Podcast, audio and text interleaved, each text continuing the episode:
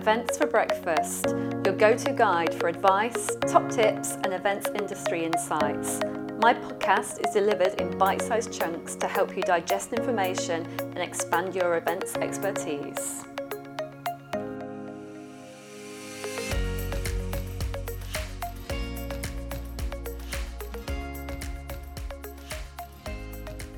Hi, everybody. Welcome to this week's episode of the Events for Breakfast podcast. I'm Kelly Frew, your podcast host. And this week, I cannot tell you how excited I am. I'm going to be interviewing the head of engagement at Swapcard, Julius Solaris. Now, without a doubt, all events professionals across the globe know what Swapcard is. It's the leading virtual event platform for large events, and also the majority of us events professionals across the globe have heard of Julius. He's the founder of the Event Manager blog, as well as being a prolific speaker across the world in events tech, trends, and innovation in the events industry. I feel hugely privileged to interview Julius. So let's sit back, relax, and let's go and meet Julius now.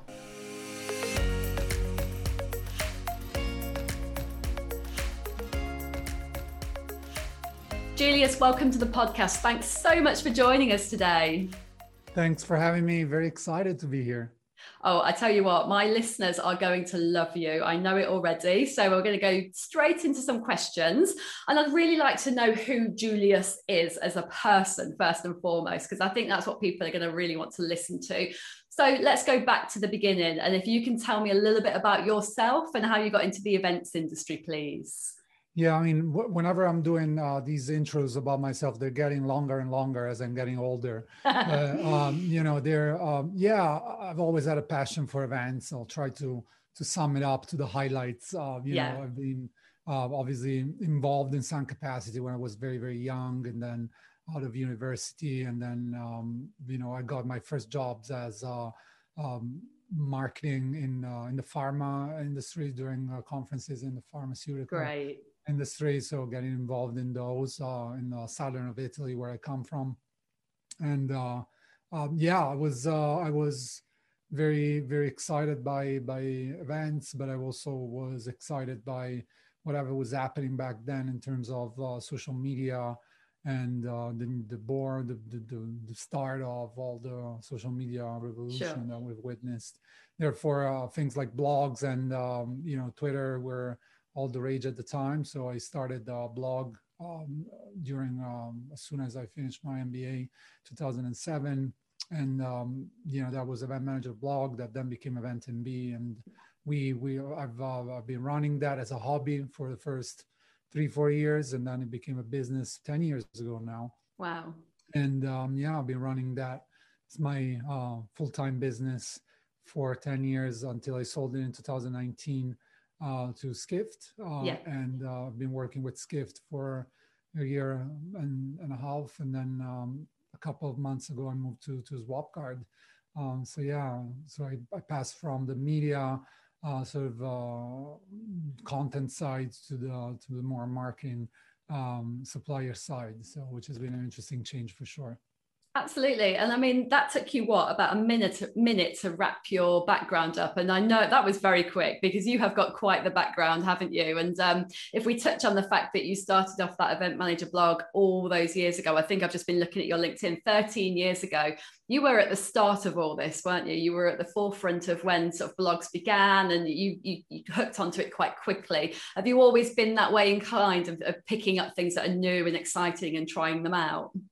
Yeah, I mean, to be honest, there's been a lot of uh, of rambling, a lot of uh, testing, a lot of uh, imperfection in this process. I guess you know once yeah. you, um, and also ups and downs in the, in the sense that uh, you know before your your blog becomes your business, there's a lot of iterations. And I mean, we're here on a podcast. I'm sure you know um, that you know making content your business can be very very challenging. Yeah. um, and you got to be very resilient and uh, find your business model. So that iteration took a while took at least three four years uh, where um, I, I, was like also finding my my voice uh, which i think is very important. Um, and you know i've always had a passion for the intersection of technology um, and events and the, the intersection of social media and events. You know we, i was talking about stuff like hashtags where yeah people were like saying oh these are never going to happen or you know so i, I was like obviously um, motivated by the fact that all the um, conferences and congresses and seminars that worked on um, felt really, really uh, stale already back then.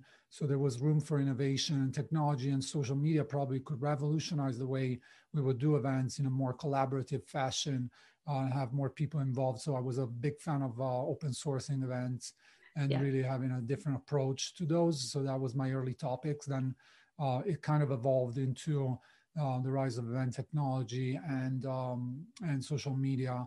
We're always um, um, paying attention at, at kind of uh, data research, trying to understand what was happening in the industry, um, where there was a very strong need of clarity. Right, a lot of events yeah. Planners were unsure when apps came along, what to do with apps. So we try to make uh, sense for them, so and provide value by doing that. Yeah, and, and you touched on some of the questions that I'm going to come on to in a minute, but I, do, I don't want to go too much just into the tech and stuff yet because I want to focus on you. And let's just focus on why events. You know, what is it about events that absolutely inspires you and gets gets you out of bed in the morning and, and makes you passionate about what you do? Yeah, uh, you know, when I was thinking about starting a blog, right, there's uh, there's a saying that goes that if you can write uh, 50 articles about something, 50 blog posts about something, then that's your topic, right, for your yeah. blog. So, and to me, that was only events really. Um, and I could see um, the lack of a community online at the time yeah. about events. Like there was no community. You know, we I was uh, part with Lara and, Mike McCallan of you know starting the hashtag event profs on, on Twitter, and you know starting that community with a lot of chats and discussion. We're talking early uh, 2009. So I was very, very excited about the room of, of creating something. There was a lot of uh, uproar uh, and really change uh, uh, needed with, from within the community with people like Jeff Hurt and others being extremely vocal on um, how things should should have changed. And you know, we had the first iteration of virtual events back then. Yeah. So that was the the, the very first time we heard about virtual events in conjunction with social media. So it was a very exciting topic for me. Um, really, the only thing I could uh, have some organized thought about thought, thoughts about because everybody was talking about marketing and online marketing. And I, I my background is in online marketing. I was i just just did my mba in online marketing at the time. Yeah. Uh, but events kind of felt closer to me in a way that i could understand the dynamics of them ex- extremely easily in my mind that I could see very clearly what needed to change in those, and I could voice that uh, that need. And I could see a lot of people would recognize themselves in that in that need. Like whenever I would talk about, oh, maybe this needs to be different, a lot of people will rally behind it, and that's usually a signal that what you're saying kind of as uh, as legs, right, and can yeah. be um, can be expanded and uh, you know uh, sort of dealt with yeah and i think you you hooked onto it very early on and you know my my question now is around innovation around the fact that you know you were talking about this 10 11 12 years ago and you hooked up you know you looked at the data analysis, analysis and you really researched into events and understood the, the motivation behind them as well and and how technology could could feed into that. My question for you now is, you know, if we think about 12, 13 months ago when, when the pandemic happened and a lot of events people suddenly had to go, oh, technology, oh, okay, how do we piece this together with events? And how do we make this work and, and try and build some sort of jigsaw and, and understand the process of how it all works? I've got a question there around innovation. Knowing that, knowing that you were well forth in the forefront of everybody's minds in terms of all that technology, how innovative do you feel the events industry actually is globally? Uh, it is right now. You mean after the pandemic, or yeah, now at the time and now? How what what do you yeah. think? Where are we? well, I, I, keep on saying this. I'm kind of a broken record whenever mm. we have a chat about this. It's kind of uh, nobody chooses the event industry because they love technology. I mean, no. There's, there's no there's no correlation between the love of tech and data and all of that and working in events. Yeah. It's extremely the opposite. It's like I would join uh, the event industry because I love to be with people. I love that sort of adrenaline and, and sort of excitement about um, you know running an event, complex projects and the likes. So technology is usually very distant from that. I mean, there was um, I guess some level of uh, acceptance to those tools that made, just made sense, like online registration and you know project management on the back end and sort of starting to organize it. But even there, there was a lot of silos. There was a lot of people use, still using, and there are still using Excels and and the and the like. So yeah, um, you know, we we had been very vocal pre-pandemic in terms yeah. of saying, listen, you gotta gotta start understanding technology. We did a, a paper with Cvent probably six months before the pandemic hit called the rise of the event technologists where we were really um, uh, uh, advocating uh, towards a change of the role of event planners in terms of becoming more strategic tech driven or uh, the, the rise of new roles within uh, complex event team event planning teams where there would be an event technologist in charge of integration with marketing systems and um, deployment of, of tech tools um, but you know, honestly, it went unheard for the most part. Um, you know, mm-hmm. it was a growing part, but still very niche. The the big uh, topics for the event industry back then was still like, what canopies should I oh, choose? Oh, like, how can I save money on a venue? And yeah, uh, you know, where where we're gonna go next? What's cool and trendy? Uh, with uh, with draping on on a, on a door. So you know that's been sort of the main concern for a lot of people. And then obviously we had to kind of drink from a fire hose uh, mm-hmm. March 2020 in terms of saying, listen, you can't do any of that, uh, which has been part of the, the biggest part of your role for a long time. Now you have to understand tech 100%, not only on, a, on an operational production side of things, but also on a, on a marketing business revenue uh, type of uh, type of perspective because you've got to be able to deliver value to exhibitors or those left that are willing to spend some money with you uh, they're going to be extremely picky and want to see data and ROI. So all of a sudden, you have to have a digital marketing mentality and being able to do that. Are we there yet? I mean, obviously, there's been a lot of learning. Yeah. Um, there's been a lot of uh, skills transferring uh, between like in person and, and digital. So a lot of event planners, um, obviously those that were well versed with um, technology before were able to thrive later right and really expand yeah. and really and those are the ones that are saying listen we're making more money now with virtual than we were with in person because our ready, our audience was ready we were ready we knew the tools we know how to move. Obviously we fine-tuned in the first months but now we're ready to roll out. And then there's the ones that are chasing and are really uh, waiting for in person again. Yeah. but the problem is that uh, you know the level of investment the level of, of awareness that now virtual has had kind of uh, seems that is going to stick around for a while.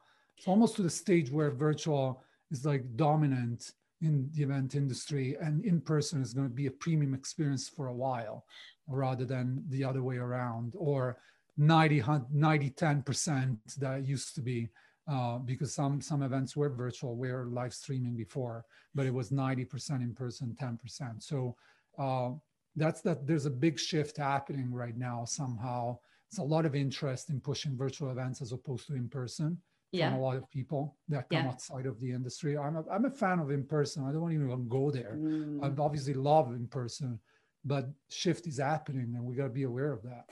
Yeah the benefits of of i think what we've done in the past 12 months is realize the benefits of what virtual offers you know we can widen our audience we can bring in expertise and and even speakers and and content that perhaps we couldn't have done in person. We can connect and collaborate with different parts of the world um, all from our own homes. We can save money uh, and save um, and, and, be very sustainable in doing it virtually. So I, I agree. And I think um, coming out, we are in the UK and we're slowly starting to come out of, of our sort of restrictions.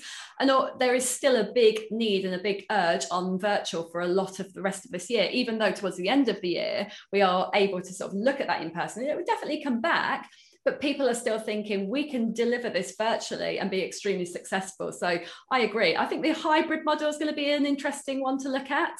Um, and I was wondering, in terms of what you've seen in the past 12 months, in terms of virtual, if we stick on virtual for now, what are, what are the ones that really stick out for you? Is there any examples that you think they absolutely nailed it and got it right content wise and the way they delivered it and platforms that they used?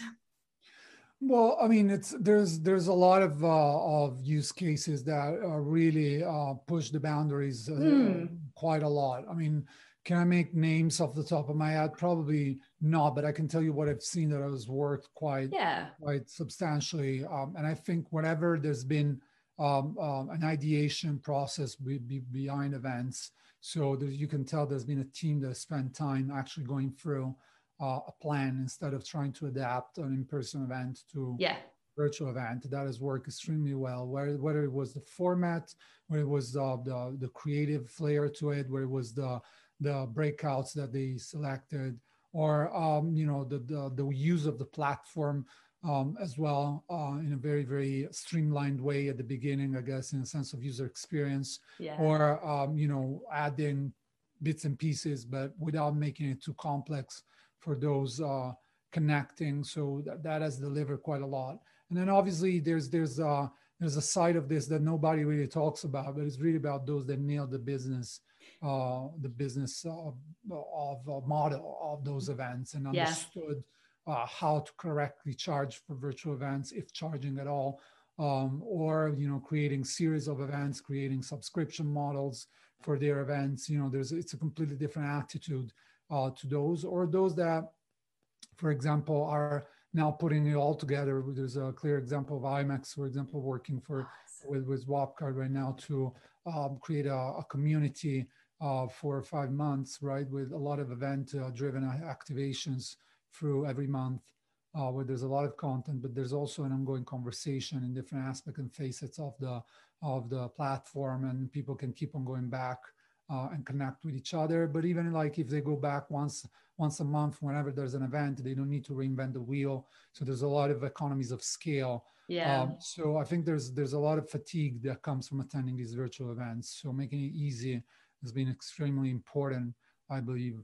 Uh, um, what I didn't like um, pre-recording is I'm not a fan of because no. you lose. Uh, you can call that an event. Um, I believe you know uh, unless there's interaction around the recording. But then again, you know, you can go in comment sections on YouTube to do that. You don't need to yeah. Uh, pay a ticket or you know go go to an event platform to do yeah. that. You're missing out on the live component, which is really uh, where the adrenaline and excitement is there. Obviously, um, some people have been extremely clever with the on-demand piece and, and being able to monetize that and uh, really create uh, valuable libraries of content. And you know, the beauty of all of this has been the inclusivity and the ability that a lot of people from around the world, world have had in terms of uh, being able to attend events that they couldn't attend before just yeah. because they, they were um, too much of an economic commitment or time commitment or travel commitment. Um, so it's great. Um, I, I, guess this has been a great um, advertising stage uh, stage for um, the business of events, regardless of the medium they get delivered in. Yeah, I like the fact that we are able as events professionals to deliver an event in a different way. So we whereas it may have been a one day event to a certain amount of people, I like the fact that we can carve up the content, we can put it on demand, we can stream it to across the globe rather than just in one location. We can think about sponsorship or subscriptions in different ways. And it is an exciting time, isn't it? It is, a, you know, we, I've been in the industry for a long time and it's a case of absolutely changing the model and changing the way that we work. And it's been quite a challenging and but but interesting time to work through. I'm quite inspired by it. Totally. Yeah no you're 100% right.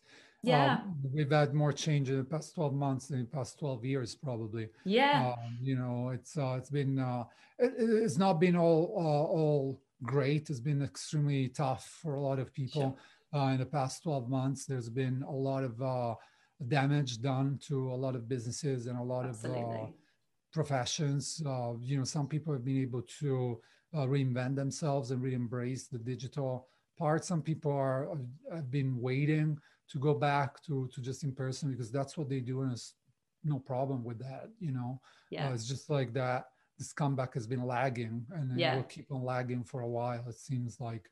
Um, so and then there's people that left the industry as well, and that's uh, that's that's disheartening. There's there's a migration of talent from Mm. the industry, and we will have to deal with that at some stage.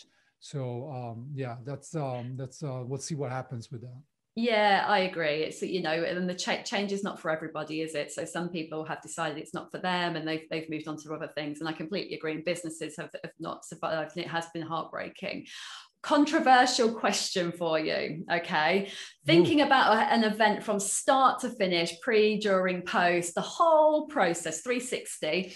Do you think in 2021 we should ever be delivering an event that is absolutely purely live in terms of if every sense live with no digital aspects in it whatsoever? Should we be doing that? Totally, yeah, absolutely. Yeah. Uh, yeah. I'm not an advocate of of uh, digital at all costs. I mean, Yeah. Uh, there's there's uh, components of digital that can be used. The question is, uh, will you be able to like the event industry is not famous for incredible margins or you know great uh, great uh, economics prospects. There's been actually a very delicate balance of you know trying to be to squeeze everything as possible to make a Mm. profit at the end of the day.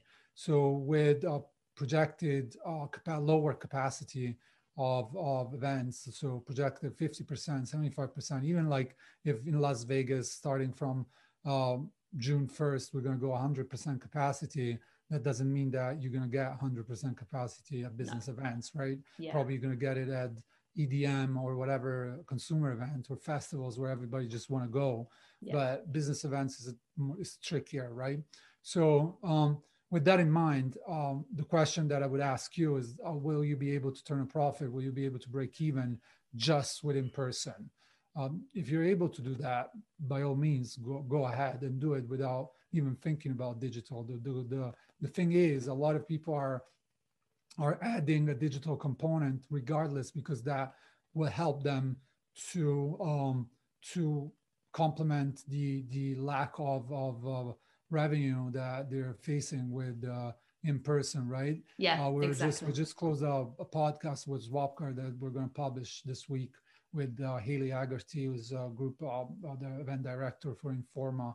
Uh, she was telling us about um, um, an event that they're running in August in um, the Anaheim Convention Center in Orange County in California, where they're having uh, 30 30,000 attendees in person Wow. and uh, and and yeah, there's there's no digital component for that during the event, but they're planning to do virtual activation a week after the event Yeah. uh, Yeah. with more digital tools. So there's like uh, instances of uh, hybrid, if we want to call it that way, or virtual uh, sideline to uh, digital, where the with, to in person, where the two experiences are not necessarily uh, synchronous, and there's an async kind of uh, perspective where you can put them side by side. That's why uh, I believe we believe a lot in the community piece in terms of pulling it all together and really having instances where the in-person attendees are interacting with, say, with uh, with a mobile app on the event to just connect as we used to. Uh, but then there's the digital attendees that can do that as well if you're planning to have a digital component during the event.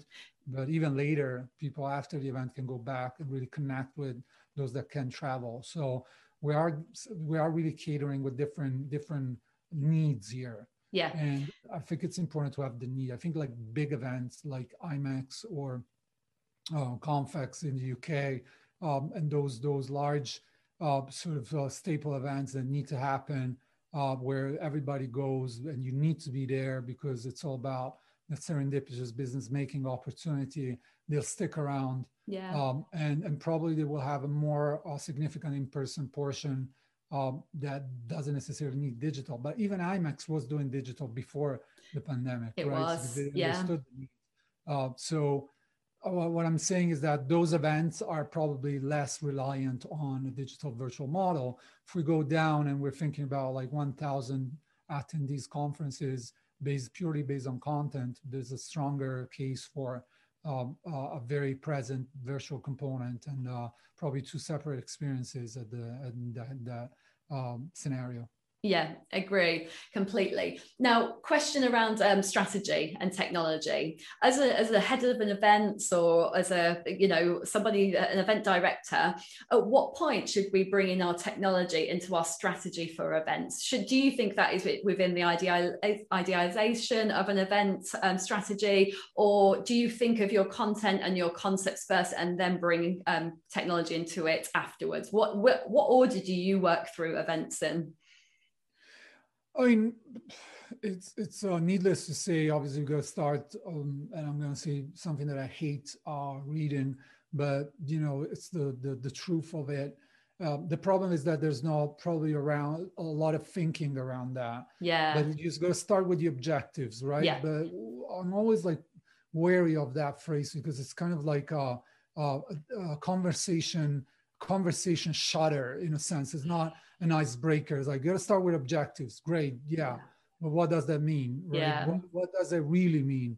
Uh, that's been part of what we've worked with Event MB um, uh, to clear it out. Like uh, seriously, like sort of dissecting these objectives and the role of these uh, sort of fundamental objectives that we used to have. It's kind of changing as well in a very fluid world like you know setting up objectives a year and a half before for your event program may be very redundant um, six months in. Yeah. So that's that's a problem that we're facing right now with setting these um, um, long lasting objectives. So but having a plan is important. Like what do we want what do we want the people to do our, our events? Like what is the main uh, reason why they attend? Is it to listen to content? Is it to network? Is it to be entertained? Like those three reasons sort of seem to be usually the the more most recurrent one in event strategies right? Yeah. And and so once you you define what's your priority list you can then work uh, backwards in terms of understanding what are the uh, what is uh, how's the content going to be used? Are you going to facilitate that networking what is the entertainment uh, piece of your event?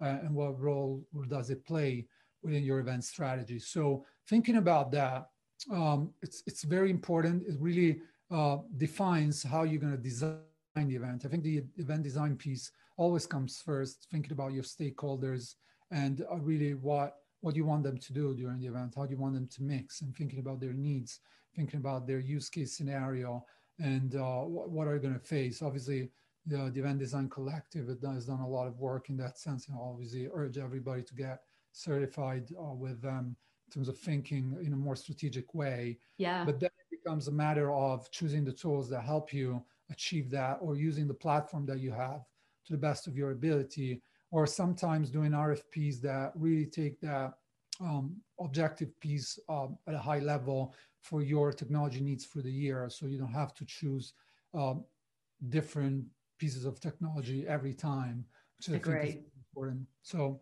yeah, you made a really good. Sorry, go on. No, I was going to say you made a really good point there that actually it's difficult now as a as a head of events as I am or as an events director to strategize for the year because we live in a fluid world at the moment that is completely changing and and the behaviors are changing, our needs and requirements are changing. No matter and uh, that goes across most industries. So it's really hard to build a long-term strategy with the situation that we are currently in. Yeah, and and I guess we've all had the experience of the past year. So if you've yeah. been working you've been doing some level of events over the past year, you know, you have some data now on yeah. terms of what worked and what didn't. And really, I mean, with data, um, you know, I keep on saying that in God we trust, but for the for everything else, there's data that uh, we need to rely on, right? um, so I guess the the you got to follow the data, you got to follow the insights that come from that data uh, in terms of what worked, what didn't work, um, how our how exhibitors use a, a, platform specifically, or what was the content that worked the most. So you got to right. work on that and really build on on that. How you make that better? How do yeah. you make that um, investment part? How that impacts your in-person plans? Uh, if you're planning to have in-person, um, you know, what's your strategy around that, and how you're going to bring them together, right? Yeah, agree on the back end, there's a lot of economies of scale. I think the, the event technology landscape is ready to support hybrid experiences that are in person and digital, um, not only on a Swapcard level, but uh, it seems to be quite the focus for everybody out there to really give tools to manage the back end of digital and in-person events. Then on the front end is going to be more tricky, right? It's going to be yeah. Uh, creating two, probably two separate experiences mm. uh, for um, attendees that are participating online because there's a lot of uh, format um, considerations, such as you know having people for one hour keynote uh, will work yeah. will work to zoom in a speaker to a live audience, in-person audience. Like after we've done a year of Zooms, like you're asking me to go to an event in person, you're projecting a Zoom speaker. so we watch Zoom together. What what's the purpose of that? So there's a lot of consideration in the user experience side of things that uh, need to be taken care of. Yeah, that's a is such a really good point. Now I am I'm going to come back to you. I'm going to start to wrap it up, but I want to come back to you. And I when I read on your LinkedIn profile, there was something that really shot out to me that I just want to talk to you about. So it says on your LinkedIn profile that 300,000 events professionals have downloaded your books. Wow, now that is a number. um, was it always your intention to strive to be an influencer um, within the events industry? Or is it just the fact that you are so into the detail, the analytics and the research behind it and the education and the fact that you like to share your opinion that you have reached so many events professionals' lives? What was your intention? I, I, I see a lot of people that I'm I'm uh, I think of myself as a sort of something uh, influencing other people something that happened as a result of something else yeah i think all of those that start out saying i'm going to be an influencer they're destined to fail you know yeah. remarkably um, mostly because there's no traction for that type of, of roles that you see in you know in those that do I don't know keto diets on on TikTok. You know, mm, absolutely millions of people that are interested in losing weight there's there's probably thousands that are interested in running events, if not hundreds that will be on TikTok. Yeah. So you know, if you can make a business out of uh, 10, 20 people putting a like on your TikTok video, be my guest. But, yeah. Uh, I don't think there's there's a there's a traction for influencers' careers uh, in in the event industry. Uh, a lot of us happen to become influencers because we we uh, provided value in some format, and that value sort of uh, created the numbers in the communities that matter. Mm-hmm. And a lot of um, through the years, we've been, um, and I've been, I can talk for for myself. I've been dedicated to provide uh, something that uh, was of 100% value without any bias or without any uh, second sort of objective, secondary objective behind it to the audience and uh, trying to anticipate, trying to warn people when there were new things coming up, yeah. Try to keep their attention high on on stuff that i thought was important. And uh, people have appreciated that. They've trusted uh, me with their uh, with their uh, following or their you know uh, their trust in general like really following up the, the advice in quotes um, yeah. that i was sharing which is which is great. It's a testament but it's not something that uh, i've earned and you know i've earned in 2000 and whatever 13 and i'm like milking the cow since then. So no. You have to keep on going and doing, and you have to uh, really have a mindset for it. And and uh, you know we're doing that as Swapcard as well. Since I joined, you know, there's no promotional talk. There's no uh, you know we're just starting conversations with with uh, research, and we're sharing the data that we see in our platform with the wider public. Something that event technology companies never did. Uh, uh, or did to a certain extent wherever it was convenient to them. So I think there's there's a, a, a lot of need of transparency yeah. uh, from tech providers right now in terms of sharing that and creating value and really give indications of like when is it best to close business during virtual events yeah what type of activation work the most so those type of questions are really important for planners right now and uh, there, there's there's a need for these roles and these facilitators in the industry in terms of uh, getting the word out there and getting more people to rally behind whatever it's new, hybrid, in person, and during COVID or digital.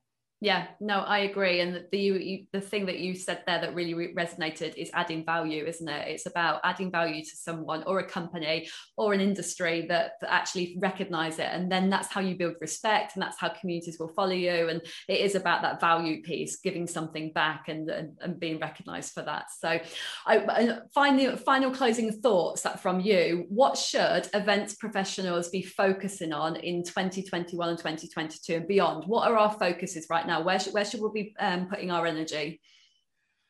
Uh, to be honest, the the the focus, as always, to me, should be on the business model, on what Yeah. you're doing, and really making money right now, because this is like what is going to keep you afloat. Yeah. uh, to to keep on going. Like really, if and we without any um, prejudice on you know having necessarily to go back to in person or having to use virtual at all costs.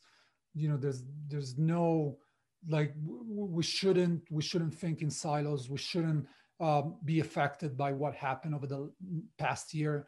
The the situation is evolving so fast. I remember back in February 2021 thinking that we would open 100% in Vegas, where I'm, where I'm at, uh, you know, by by June 1st, Wow. would felt crazy, Yeah. crazy, literally crazy. I would never have imagined that it would have been so fast, but it is, and it's Yeah. going that fast. So how you react to that, how you're able to uh, create something valuable for your organization, your company, um, your business, that's key right now. That's what you have to think about, and using the tools that help you to get there financially first.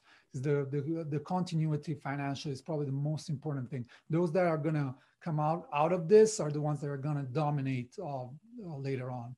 Absolutely agree. And I shouldn't need to say ask this because people do know who you are and most people know where to follow you. But if somebody has just woken up underneath a rock and don't realize who you are and what you do, where can you know you obviously you're head of engagement for Swapcard now. Um, where can people find you? Where should we direct them?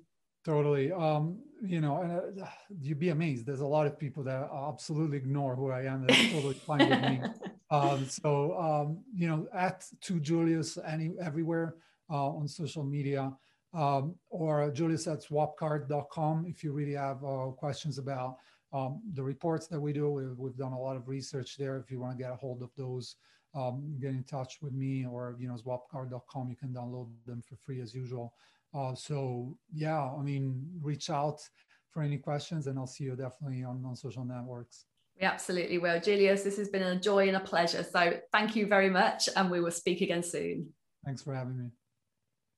Well, that was utterly inspirational. Thank you, Julius, for being such an amazing guest and sharing all of your knowledge. I really hope one day that I get to listen to you speak live, as I'm sure most of my listeners will too.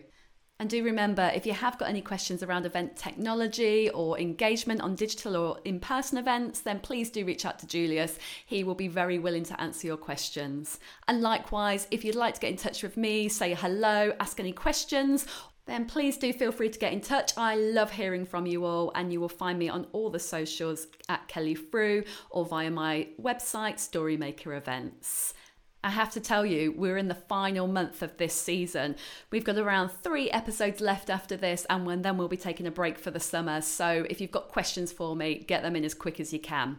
And don't forget, if you're enjoying the conversation, then join us on the Events for Breakfast socials. We're on LinkedIn, we are on Twitter, and we are on Instagram. So come and find us. Enjoy your weeks, enjoy your weekends, whatever you're getting up to. I will be back very, very soon. Take care, guys.